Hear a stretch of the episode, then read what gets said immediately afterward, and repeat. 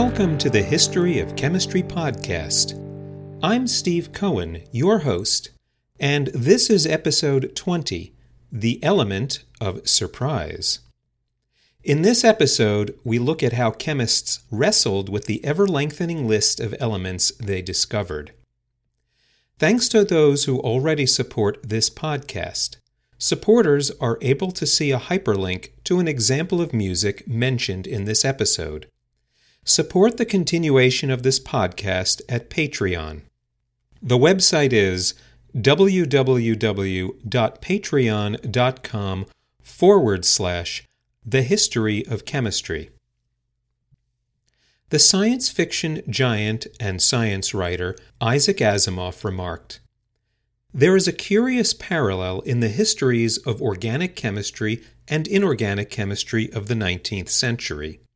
The opening decades of the century saw a puzzling proliferation in the number of organic compounds and also in the number of elements.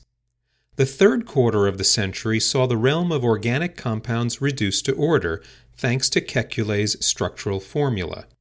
It saw the realm of elements reduced to order also, and at least part of the credit for both changes goes to events at a particular international meeting of scientists. We've already covered how describing organic compounds by means of structure clarified organic chemistry immensely. Now, let's look at what happened simultaneously with inorganic chemistry, particularly with all these elements appearing out of nowhere. By 1830, there were about 55 elements that chemists knew, and that number kept ratcheting up every decade. Would there be a limit? Why was or was not there a limit? What's going on. Given how biologists were organizing living creatures into phyla, orders, and other groupings, couldn't chemists do the same? The first person to find a tiny island of order in this sea of elements was a German chemist named Johann Wolfgang Dobereiner. He realized in 1829 that the new element bromine was somewhere in between the chemical properties of chlorine and iodine. Among the properties that seemed to smoothly flow from chlorine to bromine to iodine was color, reactivity, and atomic weight. A second trio of elements in which properties flowed in the same way was calcium, strontium, and barium. A third trio was sulfur, selenium, and tellurium.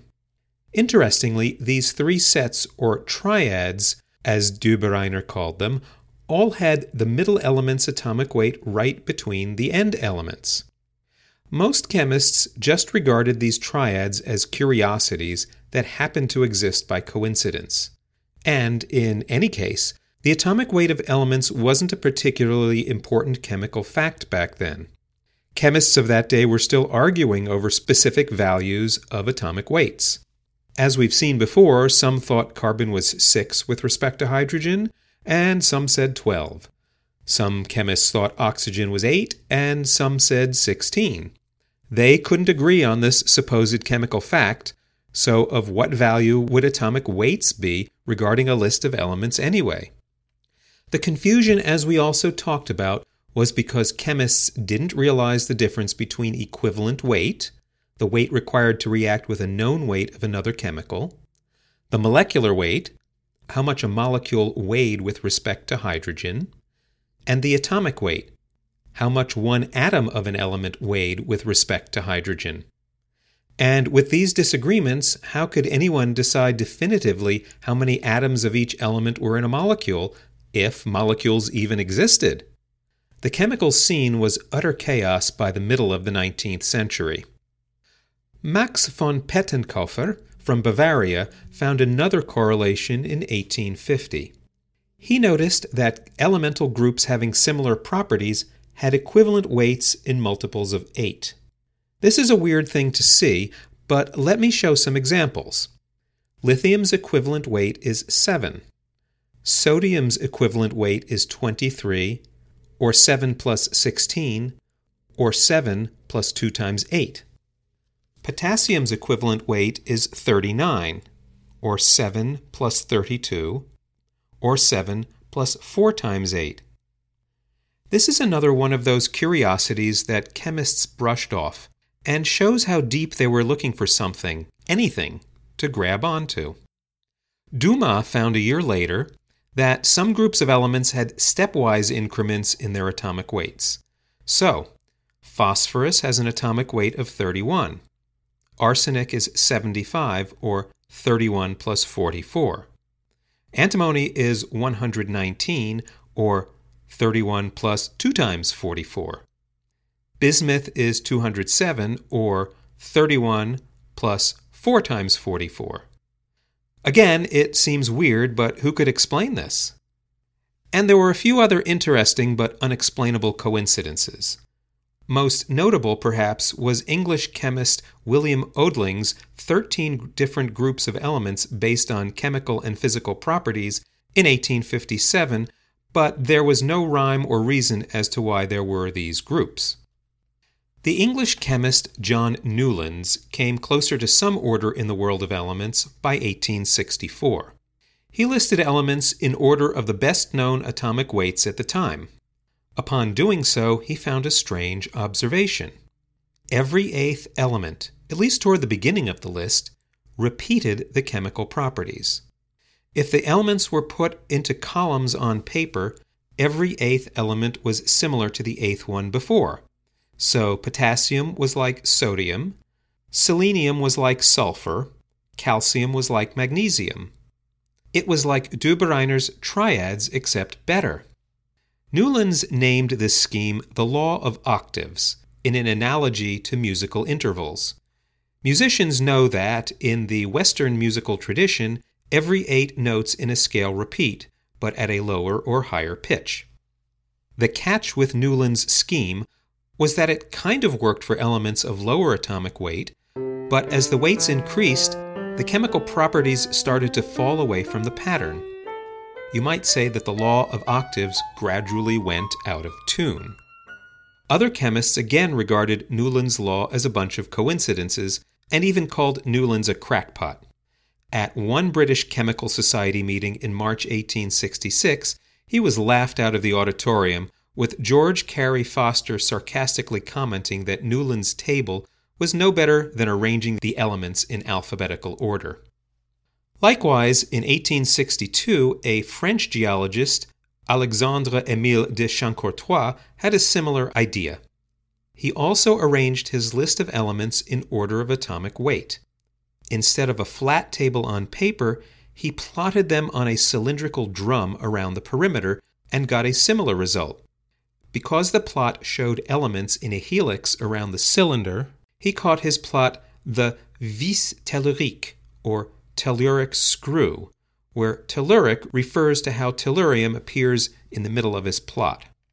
He published a paper on the topic, but the journal neglected to print a diagram of his cylinder, and so few noticed the paper.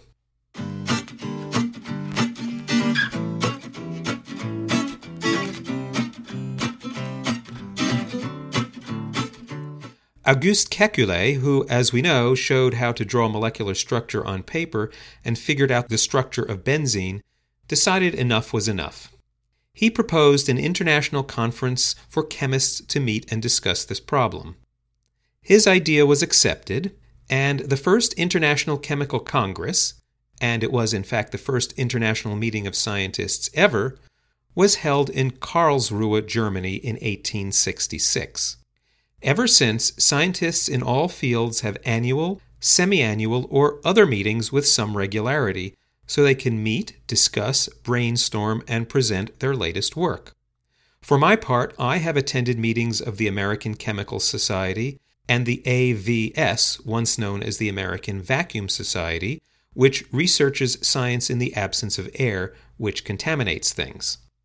But neither of these organizations yet existed when the Karlsruhe Congress occurred. At the Karlsruhe Congress, 140 chemists came, including an Italian chemist named Stanislao Cannizzaro. He had been intrigued with a very old paper published nearly 50 years earlier by Amadeo Avogadro.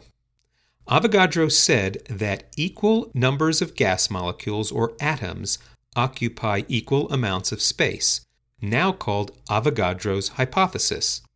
Now, I didn't mention Avogadro back in the episode about John Dalton because his paper was published and mostly ignored then. But Cannizzaro, with 50 more years of chemical knowledge, now realized how crucial Avogadro's work was. If you have equal numbers of gaseous particles in equal volumes at equal temperatures and pressures, you can now show if oxygen gas or nitrogen gas molecules are made up of one atom or two.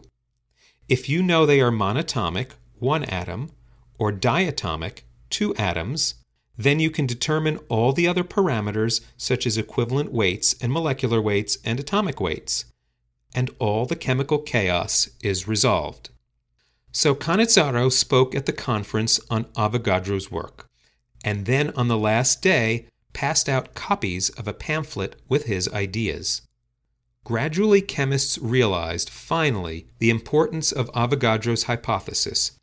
The importance of atomic weights became clearer, and all this chaos began to subside. Organic chemistry fell into place, as did inorganic chemistry, as we shall see shortly. Among the attendees at the Congress were two people in our story. The first I mention is German chemist Lothar Meyer. Meyer was quite taken by Cannizzaro's story. After the conference in 1870, he decided to look at elements not by atomic weight, but by atomic volume. In this case, you know the volume occupied by a particular number of atoms, which will depend on atomic weight. Meyer plotted atomic volumes of elements against atomic weights. The result was a rising and falling line almost like a waveform with peaks at sodium, potassium, rubidium, and cesium.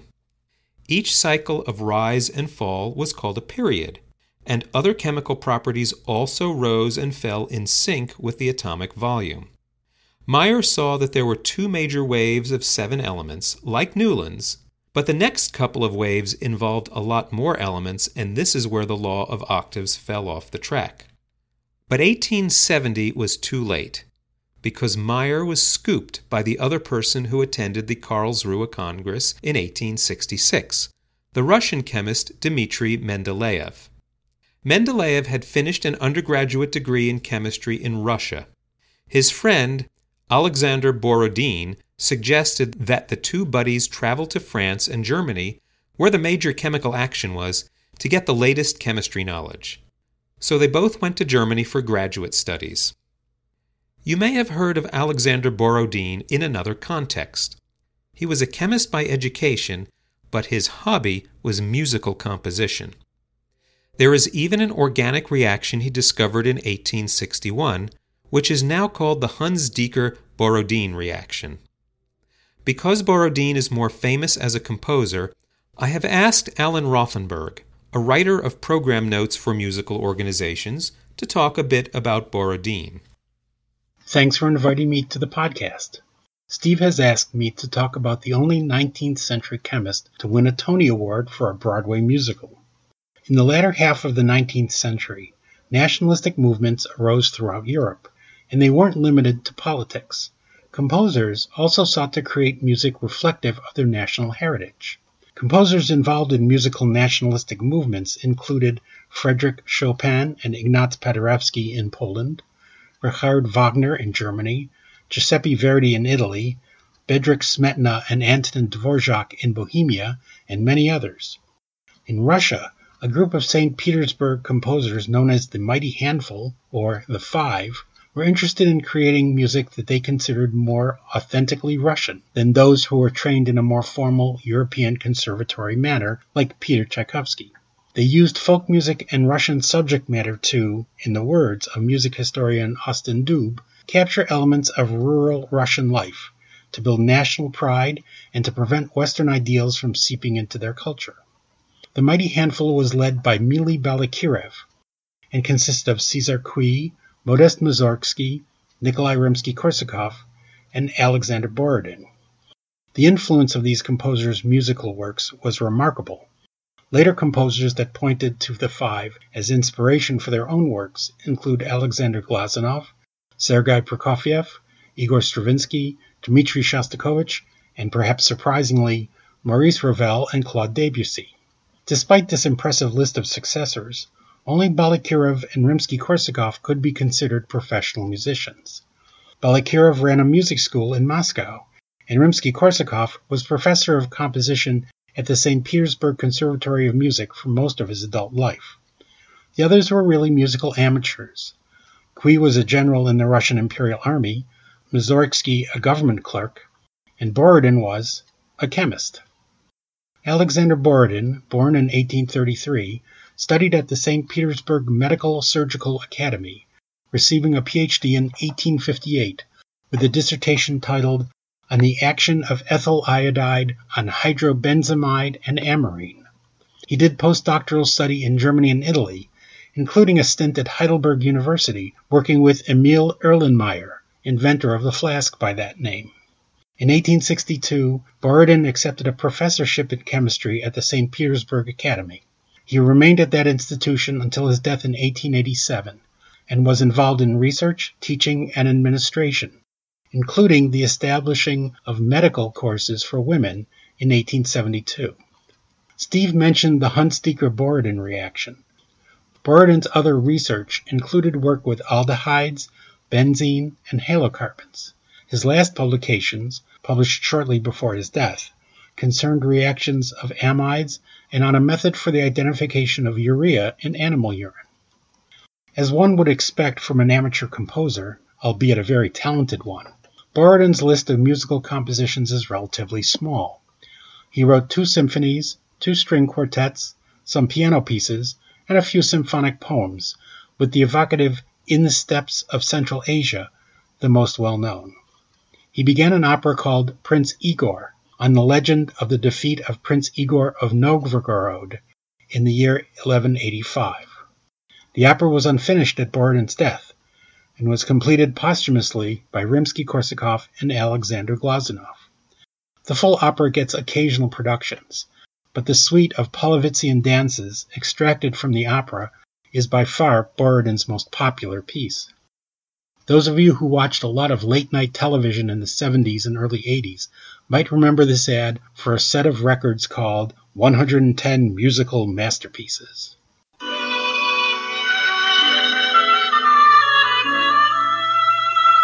sure you recognize this lovely melody as Stranger in Paradise. But did you know that the original theme is from the Polovtsian Dance Number 2 by Borodin? So many of the melodies of well known popular songs were actually written by the great masters. Stranger in Paradise was from the 1953 musical Kismet, which also included the now classic tunes This Is My Beloved and Baubles, Bangles, and Beads. These songs used melodies from Borodin's Second Symphony, Second String Quartet, and the Polovtsian Dances. In 1954, at the 8th Tony Award ceremony, Kismet was awarded Best Musical. The official award citation for the show includes Charles Lederer for writing the book and producing the show, Robert Wright and George Forrest for their musical adaptation and the lyrics. Who was credited as composer of the music? Why, Alexander Borodin, of course. Many thanks.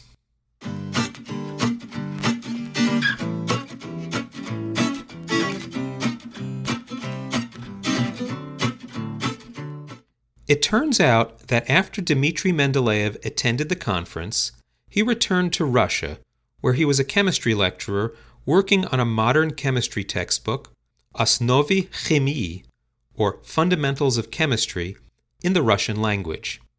He would write the elements now over 60 known and their atomic weights on cards and lay them out on a table like a game of solitaire. In doing so, he noticed that elements' valences the number of chemical bonds they can form to other atoms, rose and fell with the atomic weights. So hydrogen was 1, and it sits by itself for chemical reasons. Then lithium was 1, beryllium was 2, boron was 3, carbon was 4, nitrogen was 3, sulfur was 2, and fluorine was 1. Then we start with the next period, with sodium as 1, and so on. Mendeleev created a table something like that of Newland's, a periodic table of the elements, in 1869, a year before Meyer, but didn't insist that everything repeat every eighth element.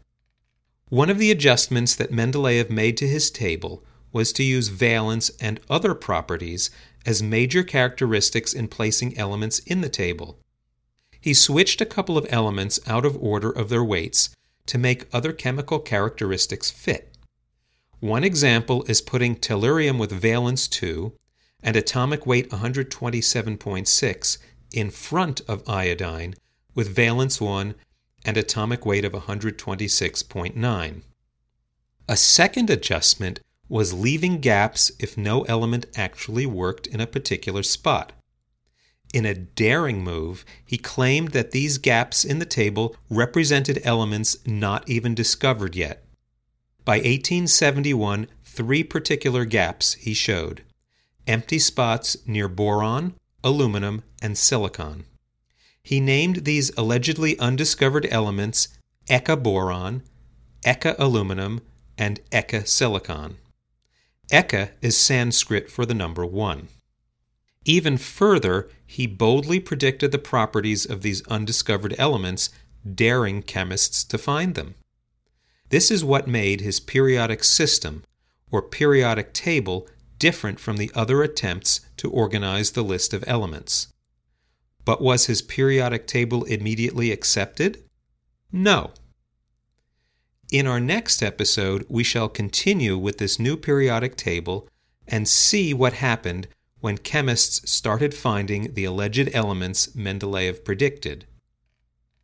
Until then, brave the elements. Thank you for listening to the History of Chemistry podcast.